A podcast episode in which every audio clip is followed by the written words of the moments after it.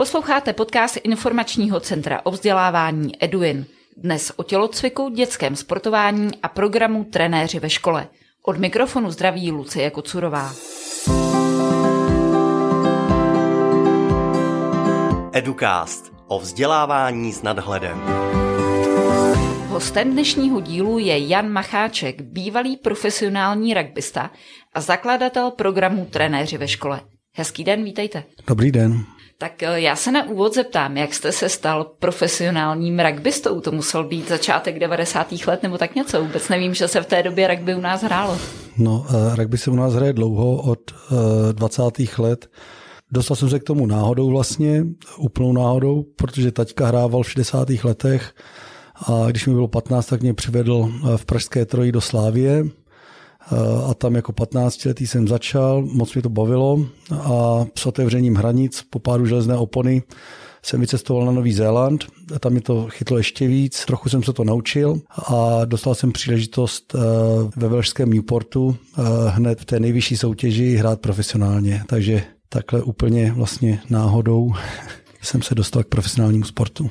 No ale vy jste teda nezačínal úplně jako malý kluk. Ne, s rugby jsem začal v patnácti, předtím jsem hrál uh, hokej a judo. A dnes trénujete děti rugby? Ano, dnes jsme s kolegy založili rugbyový klub a tam se věnujeme mládeži. A jak by podle vás vlastně měla vypadat taková sportovní příprava těch malých a nejmenších dětí? Jo, čím začít? A kdy vlastně by to dítě se mělo začít nějakým způsobem specializovat? Protože vy jste teda...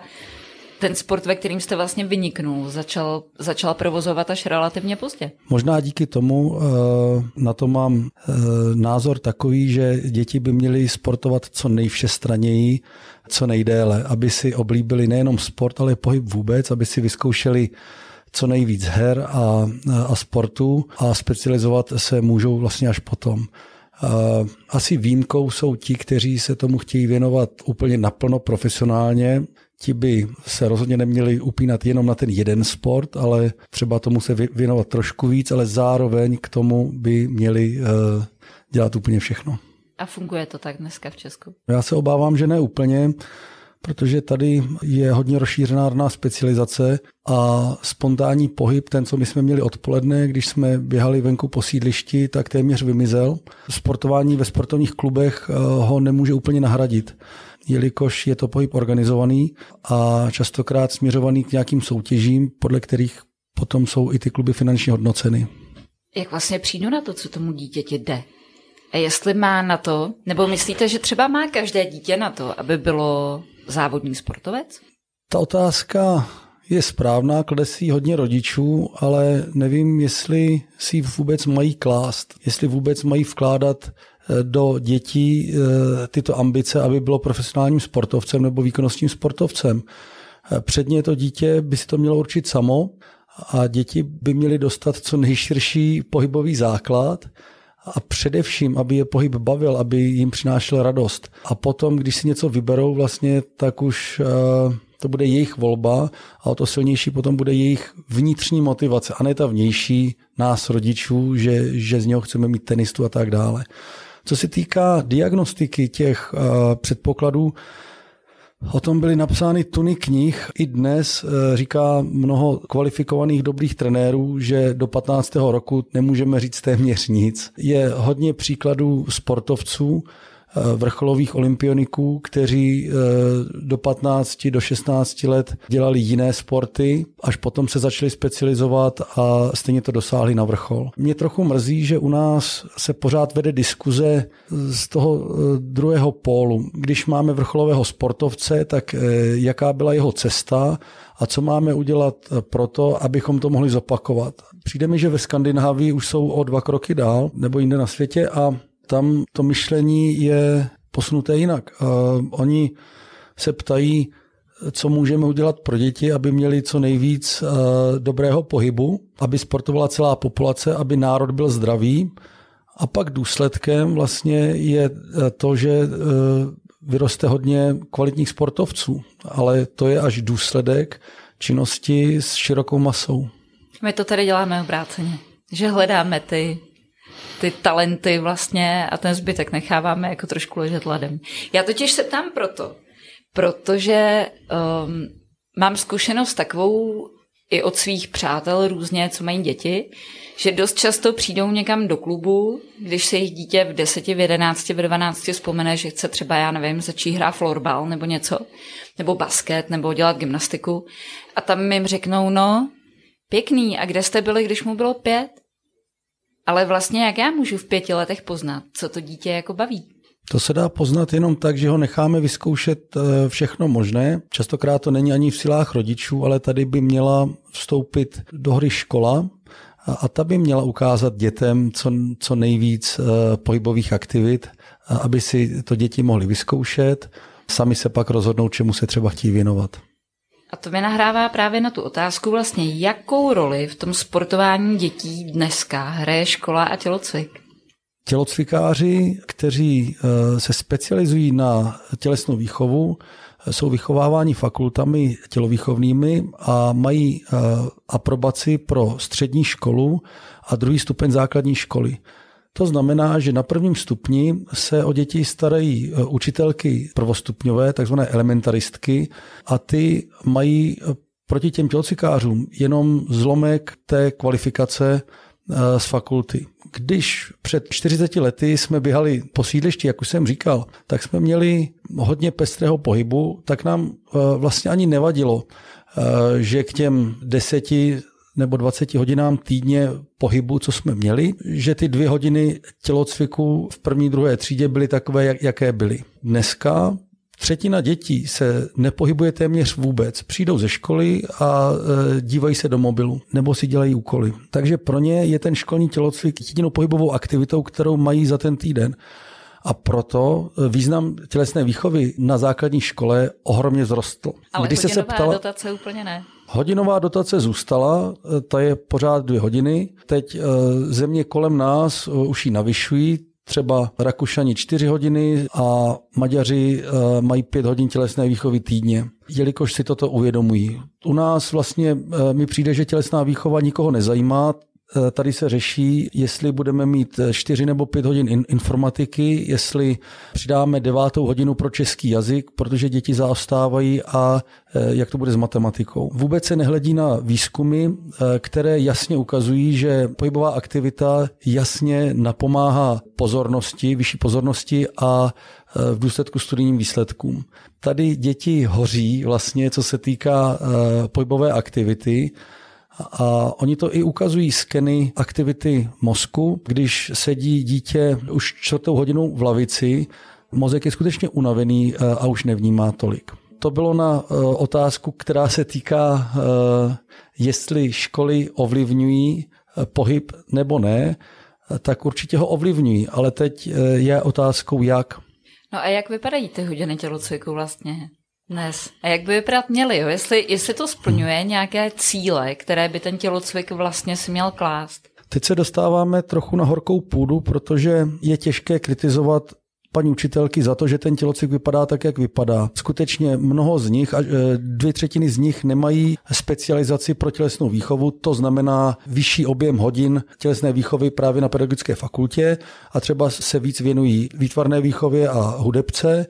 Čili ten tělocvik pro ně je vlastně až předmětem s menší prioritou. Oni mají často strach o to nechat děti rozběhnout, nechat je vlastně vyřádit, nebo s nimi dělat i náročnější cvičení a hry. Proč mají strach? Mají strach ze zranění, že se tam něco stane, to je především. No a možná mají méně zkušeností třeba s organizováním sportovních her, kde právě pravidla jsou určená k tomu, aby se těm zraněním předcházelo. Ve spoustě případů ten tělocvik není úplně tak pestrý a aktivní, jak by si asi společnost představovala. No, protože my, jako říkáme, už několikrát to tady zaznělo, že tělocvik vypadá tak, jak vypadá. No, ale já už právě nevím, jak vypadá. Už je to dávno, co jsem mm. já chodila Dobře. na první stupeň. Mm. A když se zeptám svých dětí, co jste dělali o tělocviku, tak dostanu stejnou odpověď jako na všechno. Nic. Často se stává, že třeba hrají jenom vybíjenou, kde zůstávají v poli vlastně jenom ti nejaktivnější a ti, jak, jak říkáme, bambulové, jsou vybitý hned prvním úderem, jdou si sednout a prosedí zbytek hodiny na lavičce. Nebo dělají hodně pořadových cvičení, rozcvičky a podobně. Kromě toho teda, že vlastně ty paní učitelky třeba neumí tak úplně dobře tu hodinu jako metodicky zvládnout a mají strach z toho, že jim tam nějaké dítě upadne, něco si zlomí a pak se to bude řešit. Tak zároveň ale by mě zajímalo, jestli třeba vaši trenéři, což už se pomalu dostáváme teda k tomu programu Trenéři ve škole, vlastně s čím oni chodí ze škol, jaké zkušenosti tam mají a co tam vlastně vidí, protože já jsem třeba včera mluvila s kamarádkou a ta říkala, že mají třicet čtyři dětí ve třídě a škola je narvaná k prasknutí, tělocvičná je jedna, takže mají sice děti dvě hodiny tělocviku, ale na jednu hodinu toho tělocviku se chodí procházet a jenom na jednu tu hodinu mají jako tělocvičnu. Ano. Nebo jinde třeba se stane, že v té tělocvičně se vlastně musí nějakým způsobem obejít jako dvě třídy najednou, aby vůbec bylo možné ten tělocvik hmm. nějak zorganizovat. Tak, říkáte to naprosto přesně, to jsou i naše zkušenosti.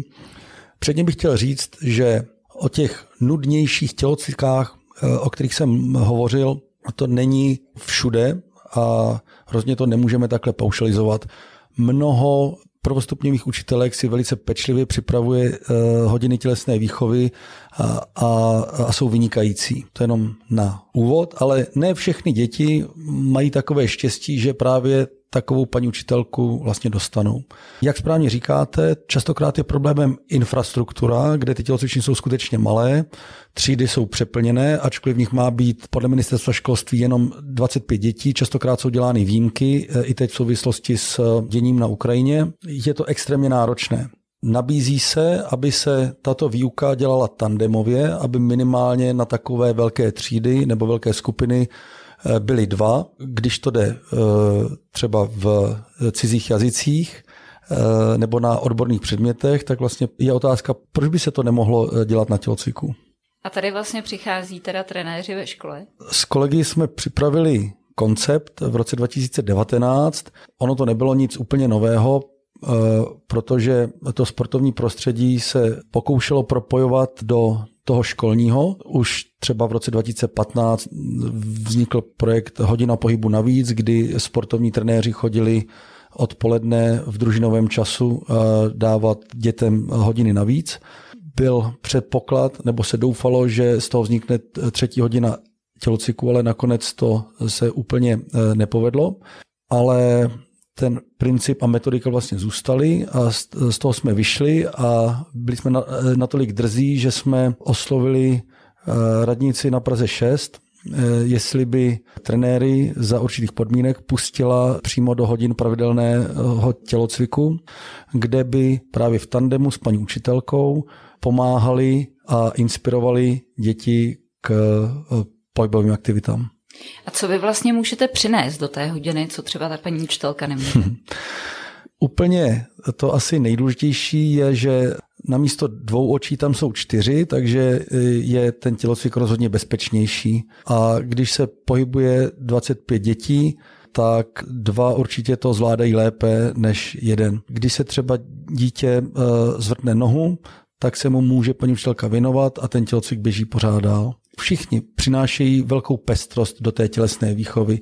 Přeci jenom, když máte zkušenosti s, s trénováním házené nebo juda nebo tance mnoho let a tomu sportu se věnujete, třeba ještě k tomu trénujete děti, potom máte hodně inspirace, jak to s nimi cvičit a toto právě přinášíme do hodin tělesné výchovy. A abychom ty děti neunudili tím jedním sportem, tak se pravidelně točíme, čili v měsíčních blocích na, na školu do každé třídy přichází postupně mnoho sportů. Mně napadá fůra otázek a jedna z nich ale je, jak to dělají ti trenéři, protože samozřejmě, když trénují děti odpoledne, mm. tak je to odpoledne, už třeba tou dobou mají po práci, ale jak mm. to dělají, když mají být měsíc, dvakrát, čtyřikrát týdně mm. v dopoledním čase někde ve škole, jak to máte vyřešené? Pro ně vlastně se mění jejich kariéra, abych tak řekl, jelikož to není jenom měsíc, ale je to celý rok. Oni, když to odslouží na jedné škole, tak se vymění a jdou na jinou školu. Jelikož my uh, máme vztah vždycky uh, s celou třeba městskou částí nebo městem, uh, kde je několik škol a právě na nich ti trenéři jednotlivých sportů rotují. Čili pro toho trenéra to znamená, že si musí udělat disponibilní dopoledne. Každý měsíc vlastně to je jiné, protože ty rozvrhy nejsou stejné na školách. Takže třeba v září funguje v pondělí a ve středu, ale v říjnu třeba ve čtvrtek a v pátek. Oni už jsou na to připraveni. Mnoho z, z trenérů, kteří v tomto programu jsou zapojeni, tak mají různá uh, volnější zaměstnání, třeba administrativní nebo z domova, takže si mohou takhle udělat čas. Jak přesvědčujete města a městské části? Musíte je ještě přesvědčovat, nebo už se vám ozývají vlastně sami spíš? My uh, vlastně jsme od toho pilotu v roce dva tisíce devatenáct moc městských částí nepřesvědčovali nebo měst, hlavně kvůli tomu, že na to nemáme ani kapacitu. Téměř všechny, které teď máme, tak za náma přišli sami, že dostali dobrou referenci a že se jim to líbí. A to je kolik třeba? Vy jste se rozrostli za ty tři roky úplně rekordně. Teď jsme v České republice jsme v dvaceti lokalitách, možná dvacet dva, zapojených máme asi sto čtyřicet škol teď a těch tříd asi šest set padesát. A na Slovensku, tam se jim to tak zalíbilo, vizionářovi Karlovi Kučerovi, který je státním zplnomocněncem pro sport, že si to zvolil jako uh, svůj pilotní program a vlastně z vládní úrovně uh, to bylo uh, nastaveno tak, že tam funguje dvě stě škol s programem Trenéři v škole, tříd nevím, kolik mají, už jsou uh, vlastně po celém Slovensku geograficky. Plánujete ještě nějakou další expanzi? My bychom rádi, teď narážíme na kapacitu, zejména vlastní kapacitu, protože takhle, když se něco rychle rozroste, tak častokrát to přináší různé logistické problémy, takže teď se musíme vlastně sešikovat znova a proškolit další várky trenérů. Musíme jít radši cestou kvality než, než kvantity. A je třeba něco, co jste za ty tři roky zjistili, že jste si mysleli, že vám bude fungovat a nefunguje? Museli jste to nějakým způsobem jako modifikovat ten váš program? Určitě. Těch neúspěchů je skoro víc než úspěchů, jak už tak v životě bývá, ale musíme se přes ně dostat a poučit se z nich, což nám, doufám, jde dobře. Třeba jsme zkoušeli nastavit právě tu třetí hodinu tělocviku formou kroužku v poledních hodinách, ale tam jsme těžce narazili na, na kapacity škol a školních tělocvičen, což vůbec není možné. Hodně jsme potom upravili kurz pro trenéry, jelikož nepustíme do školy trenéra, který by si neosvojil dobře ty principy fungování, jelikož to je hodně jiné než v tom sportovním klubu, tak ta školení jsme hodně obměnili. Že vám do toho skočím, hmm. V čem je to jiné? No, ve sportovním klubu tam hodně se cílí na sport, cílí se na výkonnost, byť u malých dětí a hodně si všímáme těch nadaných.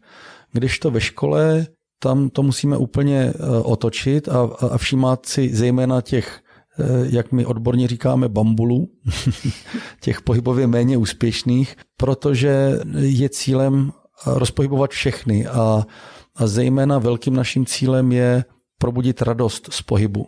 To nejde tak, že jenom si budeme všímat těch, těch lepších, ale musíme si všímat všech. A k tomu používáme metodu nebo nástroj, kterému říkáme optimální výzva. To znamená, že všechna cvičení jsou dělána tak, aby se v nich našel i ten bambula, i ten pomalejší žáček a splnil si nějaký svůj úkol. A ten e, rychlejší, ten nadaný, zase si dá sám sobě výzvu, aby skočil dál, běžel rychleji, vyšplhal výš. A je vaším cílem, aby vám děti z těch škol potom přicházely do těch vašich sportovních klubů, nebo ne? O tom jsme se bavili na začátku. To je ten úhel pohledu, kdy my to neděláme kvůli tomu, abychom nafoukli naše klubové soupisky, ale aby bylo víc dětí, které chtějí sportovat. Ono samozřejmě to pak v důsledku k tomu povede. Dřív vlastně my sportovní kluby jsme se chovali jako rybáři kolem malého rybníčku, kde jsme lovili malé rybky a teď spíš budujeme větší jezero s čistší vodou, kde, kde pak budou plavat větší ryby a bude jich víc. Vy jste docela působil v několika zemí. Jak vlastně ten model jako dětského sportování, hmm. jestli to víte, funguje jinde? Já třeba vím, že v Americe je spousta, je vlastně hodně toho sportu při školách právě. Hmm. A podle mě je to fajn, protože to ulehčí rodičům, hmm. protože rodiče nemusí přemýšlet, jak dostanou svoje dítě na trénink hmm. třeba na tři odpoledne, kdy to prostě je nejhorší hodina snad vůbec, hmm. tři nebo čtyři odpoledne. Ale vlastně v tu chvíli teda ten trenér musí hmm. být placený stejně jako učitel. Ano, ano, to říkáte úplně přesně. I naším cílem je dostat sportování víc ke školám a do toho normálního času od osmi do čtyř. A s tím souvisí, aby děti nemusely cestovat. Teď ovšem je péče o pohybový rozvoj dětí svěřena sportovním klubům, které mají ty svoje areály mimo školy. Trenéři, kteří tam pracují, vlastně mají jinou práci přes den, takže logicky jsou nejvyužívanější v pozdně odpoledních a ve večerních hodinách a o víkendech. To je vlastně i velký sociální dopad, kdy ty rodiny místo toho, aby byly spolu, trávili čas spolu, tak vlastně taxikaři vozí po večerech děti z tréninku na trénink a po víkendech zase na soutěže. Mnohem lepší by bylo, kdyby tohleto si děti odsportovaly odpoledne v rámci školy ideálně. A další věc, která se nabízí, je, že ve školách se dá dělat multisport. To znamená víc sportů najednou, tak jak to je právě v Americe třeba. A ty soutěže nemusí být národní, nemusí mít takovou úroveň, ale dětem by se určitě líbily. Ne všechny děti potřebují právě takovou úroveň na to, aby se realizovali v tom mladším školním věku. Tak by to možná rodičům šetřilo peníze. Já mám pocit, že vlastně v dnešní době, když chcete, aby dítě sportovalo, tak nemusí to být ani tak finančně náročný sport, mm. jako je třeba hokej, kde platíte tu výstroj, mm. výzbroj, pronájem ledu, nevím co všechno. Ale v podstatě i jako takový sport jako atletika. Mm. Dneska stojí třeba šest tisíc na rok. A to mi přijde, že je ještě levné. Jo. Je, je hodně sportů úplně běžných tady v Praze, které stojí lehce třeba čtrnáct tisíc ročně pro malé děti. A to v tom třeba není vůbec zahrnuto vybavení. Co jsem chtěl říct je, že tady schází systémová vize, nějaký jednotící pohled, který by toto pojmenoval a řekl, chceme mít zdravou populaci, chceme mít zdravý národ, je potřeba, aby se každé dítě hýbalo, aby každé dostalo pestrost, aby každé mělo z pohybu radost, aby sportovalo třeba od osmi do čtyř hodin, jo, v rámci školy.